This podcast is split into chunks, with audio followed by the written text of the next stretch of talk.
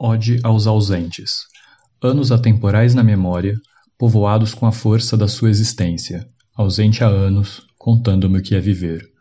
Ouço o vento sacudir jabuticabeiras, arranger a casa de fazenda, e botos pescarias e princesas guerreiras, em sua voz, vivem logo ali, além da cerca.